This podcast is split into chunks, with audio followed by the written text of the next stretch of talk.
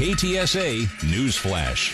Texas Attorney General Ken Paxton is looking to allegations of voter, election voter fraud in Bexar County. A video taken in a sting operation by Veritas shows Raquel Rodriguez apparently persuading an elderly woman to change a vote on her mail in ballot. You could literally change it to put your initials there and your. Rodriguez later tells the interviewer You saw how it works. Yeah, yeah. It's it, and it's not being persuasive. Mm-hmm. Yeah, I guess it is being persuasive. Uh, that right there is against the law for me to tell her like you realize you voted for. You can't really You're not sway supposed them to like say that. nothing. In a letter on her Facebook page, Rodriguez claims she made false statements to the operatives in order to confirm her suspicions and further her own investigation.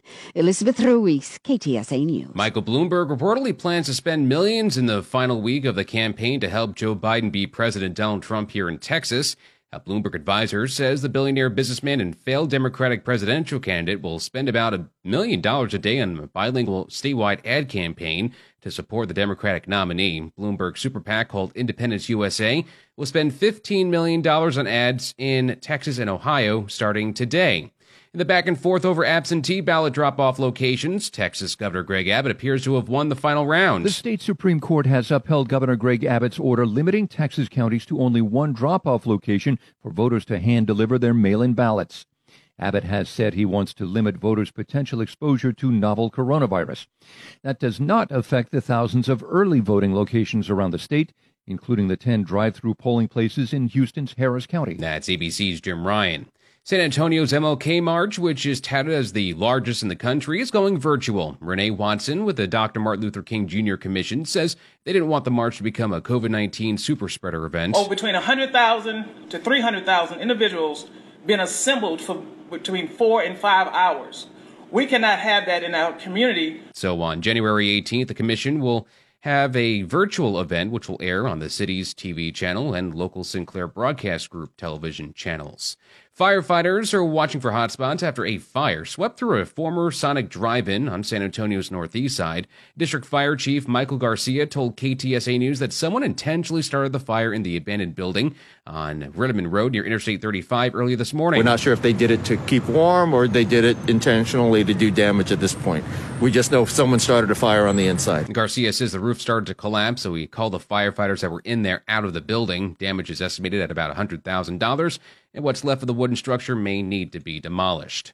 A four star general stopped by the Houston home of Vanessa Guillen yesterday to speak with her family as part of the ongoing investigation into her death. The Guillen family met with General John Murray, who is leading the combined investigation of Fort Hood's leadership. Specifically, he's looking at how the chain of command at the base handled Vanessa Guillen's disappearance. Her family had complained that the base did not do enough to find her when she initially went missing in April. Murray's investigation is still underway, and it's unclear when it will conclude. Louis Martinez, ABC News, Washington. Bexar County Sheriff's deputies have broken up a chop shop on San Antonio's west, uh, southwest side. Sheriff Javier Salazar says they were acting on a secondhand online tip when they rolled up to the location in the 10,000 block of Old Pearsall Road. All in all, it looks like they've recovered nine stolen trucks, uh, one stolen trailer, a bunch of miscellaneous doors, tail tailgates, uh, things of that nature, where other vehicles had been uh, dismantled. And it's not the first time deputies have been to that location. We've actually made three arrests uh, today. It is a known chop shop to us uh, with a lot of criminal activity and some known gang members uh, out at that location. Salazar believes the Old Pearsall Road setup is part of a much larger operation that sends the auto parts to other states and possibly other countries.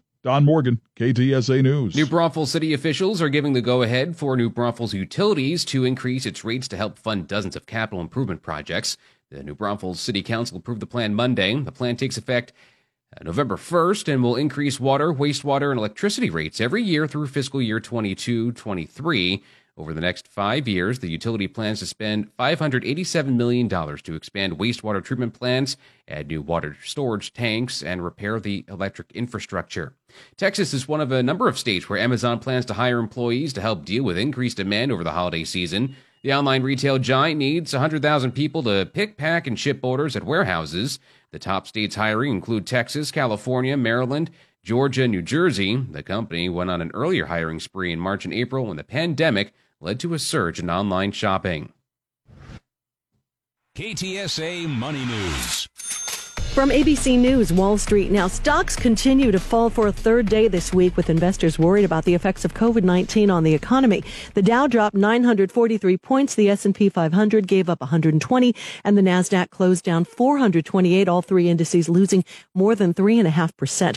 The markets hate uncertainty, and as cases of the virus rise with the possibility of more renewed restrictions on businesses, and with Washington stalled on a new economic relief package, there isn't a lot of incentive for traders to buy. The government's agreed to buy initial doses of an experimental COVID antibody drug from Eli Lilly that patients could receive if the FDA grants emergency access to it. The drug has helped some mild to moderately ill patients avoid being hospitalized, but experts say more study is needed. Boeing will cut more jobs as it continues to lose money and revenue with the pandemic smothering demand for new planes. The jet maker says it plans to eliminate about 130,000 jobs by the end of next year. Daria Albinger, ABC News. KTSA AccuWeather. Clear tonight, low 41 in the hill country to 46 along the Riverwalk. Plenty of sunshine for Thursday, high 68. Tomorrow night, clear, low 46, and plenty of sun on Friday with a high 70. This is Andy Robb with your KTSA Stevens Roofing AccuWeather forecast. I'm Dennis Foley. Get news around the clock and 550 KTSA and FM 1071. Get news anytime online at ktsa.com.